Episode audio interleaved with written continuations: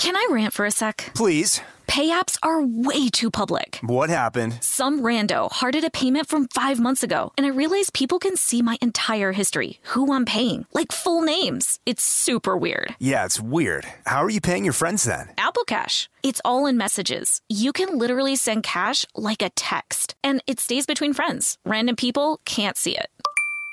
Did you just pay me a dollar on Apple Cash? Shh. Services are provided by Green Dot Bank. Member F D I C. Terms apply.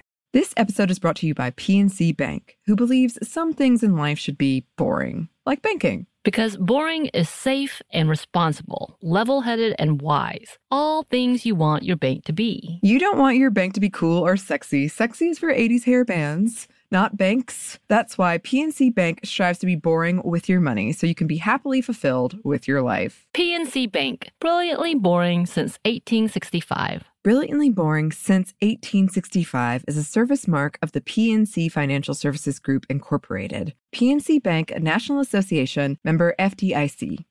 Tennessee just sounds perfect. Whether that's live music, the crack of a campfire, or kids laughing on an adventure. To start planning your trip, visit T N Vacation dot com. Tennessee sounds perfect. Welcome to Stuff Mom Never Told You from How Stuff Works dot com. Hello and welcome to the podcast. I'm Kristen. And I'm Caroline. And today we are talking about bacterial vaginosis. And I realize at this point people might be putting their fingers in their ears, which would require them taking their earbuds out of their ears because bacterial vaginosis doesn't sound like the funnest topic in the world, but it is something that women need to know about, right, Caroline? Right. It's a very, very common condition, and it's actually vaginitis in general is sort of an umbrella term for a lot of common conditions that women experience. But let's break it down for you now. So what is bacterial vaginosis? It's when the normal balance of bacteria in the vagina get disrupted and replaced by an overgrowth of certain other kinds of bacteria. And this is sometimes accompanied by discharge, odor, pain, itching, and burning. And when you say that it's common, Caroline, it is, in fact, the most common vaginal infection in women of childbearing age. Older female listeners, you hit menopause, high five, you are out of the risk of B V. But um, for women of childbearing age, it is very much uh, something that happens to the vagina. But even though doctors have known about B V since nineteen fifty-five, when it was first identified, there's still a lot of mystery about its etiology and how it comes about, but they know that it's associated with the decrease in lactobacilli in the vagina and the subsequent overgrowth of anaerobic polymicrobials, at which point I'm sure everyone's like, oh. Yeah, oh, that makes so much sense. It's those darn polymicrobials again. Well, what we're saying is, in lay terms, it's an increase in the pH in the vagina. This also happens that the pH will change naturally in the vagina every month whenever your menstrual cycle comes around. Mm-hmm. Things go up and down. That's why we talk a lot about uh the the ecosystem of mm-hmm. the vagina, that bacterial balance, because it's not so hard for things to get a little bit out of whack. Yeah, it's like having your very own terrarium. Yes. So you might be worried about what is a risk factor and what is not. Certain things do increase your risk, such as having a new sex partner or multiple sex partners, and, as we will get into, and as we have talked about before with a stern finger wagging, don't douche. Douching, yes. Down with the douche. But something that doesn't increase your risk that you don't have to worry about, toilet seats. I know we have a lot of very toilet f- seat phobic listeners out there, but also bedding and swimming pools. So feel free to jump in that swimming pool this summer. And here is yet another part where you might want to prepare yourself for a little bit of unpleasantness coming into your ears, and that is the signs and symptoms of B V, which include abnormal white or grayish discharge and the hallmark symptom, a strong fish-like odor. Yeah, and that might, I mean, you might feel like, oh gosh, I should douche if it smells weird. No, if it smells weird, you should go to your doctor. Yes, and we'll get more into vaginal odors. I know you can't wait. Uh, you can't wait. But we'll get more into vaginal odors because vaginas have a smell. Yeah. As do penises. Sure. And testicles. Sure. But this is a particular smell that is a sign that something is off in your underpants terrarium. Under- yes, we need to make a t-shirt. But if you are pregnant or undergoing a hysterectomy or an abortion, B V is something that you definitely want to be aware of. You might want to get screened for it, in fact. And not to sound too alarmist, but B V also increases a woman's susceptibility to H I V and sexually transmitted diseases and increases the chances that an H I V-infected woman can pass that H I V along to her partner. So you definitely want to be on the lookout for this. The treatment for it is pretty straightforward. It's antibiotics. Um, and you want to make sure, as always with antibiotics, that you finish your dose. If you're like, oh, hey, that fish odor's gone. I've got a few pills left, but I don't need those. No, you want to finish it because you want to lower that risk of recurrent B V, which can happen. Mm-hmm. But if you take the antibiotics, you are helping to ward it off for longer. And other ways that you can lower that risk is keeping the bacteria balanced by washing your vagina and your anus with soap every day, wiping from front to back and keeping the area cool. I feel like there's a, a song in there about wiping from front to back. And keep the area cool. There you go. That's, that's a vagina jingle. And again, don't douche. Should we talk about douching? Why you shouldn't douche? Let's talk about it. Yeah. We've talked about it in one of my favorite episodes of Stuff Mom Never Told You, Down with the Douche. Mm-hmm. Um, the reason why you don't want to douche, among many others, is that it removes the normal bacteria from the vagina. And in removing that bacteria, you can disrupt that ecosystem, and those harmful bacteria can come in and then lead to B V. And you also want to have regular pelvic exams as well, so you have an expert, you know, a doctor, nurse practitioner, helping you keep everything in check. So an American Journal of Epidemiology study in July two thousand eight looked at douching practices among women, and which came first? You know, they said that douching is practiced more often by women who had B V, but it's a chicken and the egg. Which came first? Does the douching cause the B V, or does the B V lead women to douche? They adjusted for women who douched in response to B V symptoms and found a significant twenty-one percent increase in the risk of B V for participants who did, in fact, douche.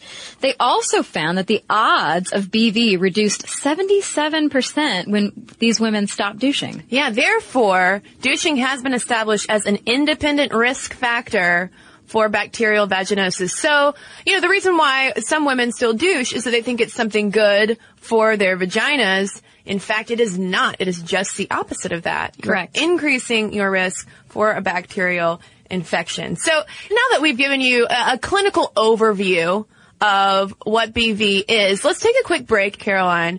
And when we come back, we'll get into some more details about certain risk factors and other ways to lower your chances of developing bacterial vaginosis. Can I rant for a sec? Please. Pay apps are way too public. What happened? Some rando hearted a payment from five months ago, and I realized people can see my entire history, who I'm paying, like full names. It's super weird. Yeah, it's weird. How are you paying your friends then? Apple Cash. It's all in messages. You can literally send cash like a text, and it stays between friends. Random people can't see it. Did you just pay me a dollar on Apple Cash? Shh. Services are provided by Green Dot Bank. Member F D I C. Terms apply. Snag a Job is where America goes to hire, with the deepest talent pool in hourly hiring. With access to over six million active hourly workers, Snag a Job is the all-in-one solution for hiring high-quality employees who can cover all your needs. On demand, temp to hire, part-time or full-time. You name the position. Warehouse worker, retail associate, grocery store clerk, fitness trainer, baker, stylist, bellhop, podcast producer. Yeah, Snag a Job's got a worker for that. With our easy-to-use platform, you're able to seamlessly post and fill available positions quickly with a dedicated customer support team to provide all the help you need along the way. Kind of nice knowing you have a talent pool like that in your own backyard, right? Snag a Job is the partner you need to keep your business running smoothly. So visit snag a job dot com or text SNAG to two four two four two four to talk to an expert. snag a job dot com, where America goes to hire. Tennessee just sounds perfect, whether that's live music, the crack of a campfire, or kids laughing on an adventure. To start planning your trip, visit T N vacation dot com. Tennessee sounds perfect.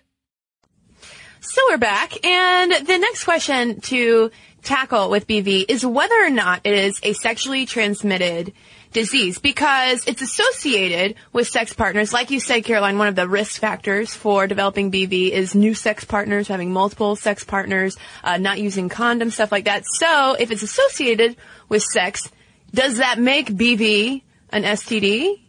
Well, yes and no. It it can be sexually transmitted, but it's not necessarily the same kind of S T D or S T I that we think of when we typically think of one.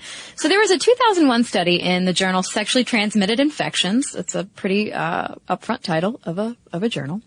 They looked at nearly nine thousand women under the age of forty-five and found that the B V prevalence was twelve point nine percent. And they found, in looking at these women, that risk factors included some that were in common with contracting gonorrhea and chlamydia. Those included having more than one sexual partner in the past three months, having a history of bacterial sexually transmitted infections, and being of Black or Caribbean ethnicity and living in a deprived area. But bacterial vaginosis did have a contrasting age profile and was most prevalent among women over thirty, in fact. Yeah, this has been a, a puzzle for medical researchers, because when B V was first described in nineteen fifty-five by a pair of doctors, they classified it as a sexually transmitted infection because they isolated um, a certain type of bacteria, which was found not only in the female patients, but also in the male contacts, as they were called, of those female cases. So they assumed, oh, well, this, you know, there's a common bacteria between these men and women who are having sex, therefore this must be an S T I. But it is now known that that type of bacteria occurs in up to fifty percent of women without B V as well. You can have never had sexual intercourse before and still develop B V. Right, yeah, so there must be other factors other than sexual activity that are important in developing that condition. So, yeah, while other uh, activities than sexual activity can be important in the development of the condition, it it can, in fact, be spread by sexual partners. Uh, it can be spread between female sex partners, whereas male partners generally don't need to be treated. Yeah, in fact, lesbian couples might be at a greater risk of uh passing B V back and forth, because that bacteria might be in one vagina and then Uh, to another vagina with the contact, and then you have it going back and forth. And there have been studies finding higher rates of B V among lesbian couples. So that's something to keep in mind. Yeah, I mean, now that we have possibly uh given you some things to worry about, um just keep in mind, really, that if your normal vaginal scent, because like we said, everybody has a normal smell, but if your normal vaginal scent changes, if it suddenly becomes much stronger or seems foul, you should definitely get it checked out, and you should not leave it untreated because it can recur. Yeah, a lot of times um the the change in scent is caused by something like B V, chlamydia, gonorrhea, pelvic inflammatory disease, poor hygiene. It might be a forgotten tampon. That does happen. Uh trichomoniasis, which is the most common type of S T I, or a yeast infection. But I do want to underscore, though, that vaginas have a normal scent. Right. If someone, if you have a sex partner who is simply shaming you for your genitals having a scent, then that issue is with that sex partner, not with your vagina or whatever you might have. Right. But, I mean, having, having B V, having odor issues, it actually can have quite a toll on people. There was this uh, study in the Journal of American Academy of Nurse Practitioners in February twenty ten that found that recurrent B V is associated with psychosocial issues not addressed during a typical office visit. Women who frequently experience these, uh, you know, the strong vaginal odor, and they don't take care of it, and maybe they're just douching to cover it up, they reported feelings of shame and embarrassment that often cause them to engage in these hypervigilant hygiene routines that negatively affect their relationships, both professional and personal. Yeah, and it makes a lot of sense that, uh, A, someone might not go get B V checked out right away, because a lot of times when it manifests, there aren't any outward symptoms. Mm-hmm. And you might think, oh, well, if it, if it recurs, a lot of time the, a lot of times the odor will arise after intercourse. And so you might think, oh, well, maybe it has to do with semen or simply the sweat that can happen when two bodies are all rubbing up against each other, or, you know, plenty of other things. And there can be a certain amount of shame that can come along with that, saying like, well, I don't really want to have to go talk to a stranger about my vagina. But again, you know, that's what doctors and nurses, nurse practitioners are there for. You know, if you have an issue, go take care of it.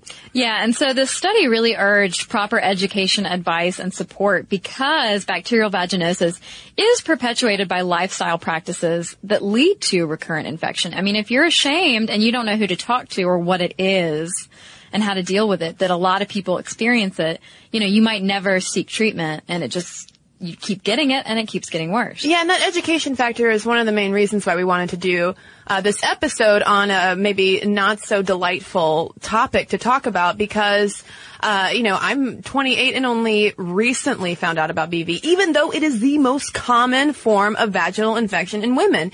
And when we were looking up sources on this, I feel like you you have to know what it is in order to find good information. Mm-hmm. You know, there, it's not like it's something that in the same way that we might think of a yeast infection or uh, an S T D like herpes or chlamydia, oh, we, we would know just inherently to go like look for that and look for those risk factors. Mm-hmm. Um, I don't think that women are as uh, aware of B V as maybe they should be. So I yeah. hope that hope that maybe this helps, because it could be alarming if you don't know what's going on and all of a sudden there's a change. Mm-hmm. down there, then you might think that something is wrong with you and just be embarrassed. Whereas, oh, you know what? It's a pH shift. There's some bacteria. Get some antibiotics, done. Mm-hmm. So I hope this was helpful. Yeah. And one final takeaway tip, though, that we found from Go Ask Alice that we reference all the time from Columbia University, bubble bath fans. You might want to beware how much soap you're putting in those bubble baths, because heavily perfumed or dyed soaps can also irritate the vagina. Yeah, they recommended maybe taking a shower and soaping up first, and then taking a soapless soak in a very clean tub. It makes me wonder if we should do an episode on bidets. Oh, man, that makes me think of Crocodile Dundee. Well, on that note... let us know your thoughts. Write to us, momstuff at discovery dot com, about bacterial vaginosis, bubble baths, bidets, Crocodile Dundee. Any of it. Whatever your heart desires. Momstuff at discovery dot com, or you can also hit us up on Facebook and tweet us at Momstuff Podcast. But right quick, we've got a couple of emails to share with you right now. Okay, I have a message here from Robin about our school uniforms episode. She said, I just wanted to drop in and say that I was one of those kids that desperately wanted uniforms when I was in school. I was a really overweight kid with terrible self-esteem, so picking clothes in the morning was torture for me. I was so angry that my high school adopted them the years after I graduated.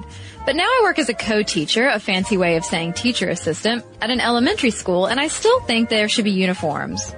But for the staff. You wouldn't believe how unprofessional looking teachers can be if given the chance. Uniforms would not only make us look better, but help us feel like more a team. Similar reasoning to what's given about students. Teachers can be as disjointed and spiteful to each other as the kids, honestly. I mean, if other workplaces have uniforms for staff, is it such a huge stretch? I don't think it is. So thanks, Robin. Well, I've got one here from Tara, also about dress codes outside of secondary school. So she writes... I never had any problems with dress codes until college, and now I've had my fair share of difficulties. I'm currently in my last semester of nursing school, and being in a professional program, I understand that a stricter dress code sets it apart, but the dress code is meant to promote cleanliness and professionalism. I got written up for wearing a headband in the clinical setting. My instructor's reasonings were that it's against dress code and that an angry patient could strangle me with it. Being very diligent, I reread the student handbook and found no mention of the illicitness of headbands. So, my mistake, I wore another headband, making sure it was more discreet and not enclosed. Well, it turns out I disrespected her authority, which was not my intention at all, and I got dragged into multiple interrogations and had the event recorded in my file. Meanwhile, the woman who had primary red hair didn't have any problems with anyone, even though unnatural hair colors were, in fact, forbidden. So my takeaway was that I feel that some of the difficulty with dress codes in high school or college is that there is so much subjectivity involved. One instructor may have no issue with what you wear being more lenient, while another could overreact. So good luck to Tara for the rest of her nursing school. I guess just don't wear those headbands, Tara. I think yeah. that's the takeaway. Try barrettes. Try bobby pins. There we go. You got a podcast. But don't lose them. them in a patient. No. So again, if you want to write to us, momstuff at discovery dot com is our email address. You can send us a message on Facebook. Like us there while you're at it. Also follow us on Twitter at momstuffpodcast and on Tumblr as well at stuff mom never told you dot tumblr dot com. And if you want to know how vaginas work, you can read that very article by Miz Molly Edmonds at how stuff works dot com.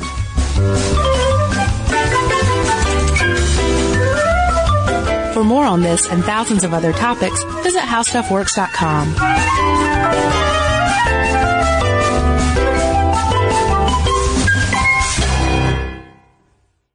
This episode is brought to you by P N C Bank, who believes some things in life should be boring, like banking. Because boring is safe and responsible, level-headed and wise. All things you want your bank to be. You don't want your bank to be cool or sexy. Sexy is for eighties hair bands, not banks. That's why P N C Bank strives to be boring with your money so you can be happily fulfilled with your life. P N C Bank, brilliantly boring since eighteen sixty-five. Brilliantly Boring Since eighteen sixty-five is a service mark of the P N C Financial Services Group, Incorporated. P N C Bank, a National Association, member F D I C. Tennessee just sounds perfect, whether that's live music, the crack of a campfire, or kids laughing on an adventure. To start planning your trip, visit T N vacation dot com. Tennessee sounds perfect. We are the voice of NASCAR. The green flag is in the air, and we are underway. The great American race. The Motor Racing Network. NASCAR Cup, Xfinity, and Craftsman Truck Series Racing. Live on your hometown radio station and M R N or NASCAR dot com. Martinsville, Talladega, the Chicago Street Course. We have the side-by-side action and last lap passes for the win. Photo finishes. Ryan Blaney will win. The voice of NASCAR, the Motor Racing Network. Work.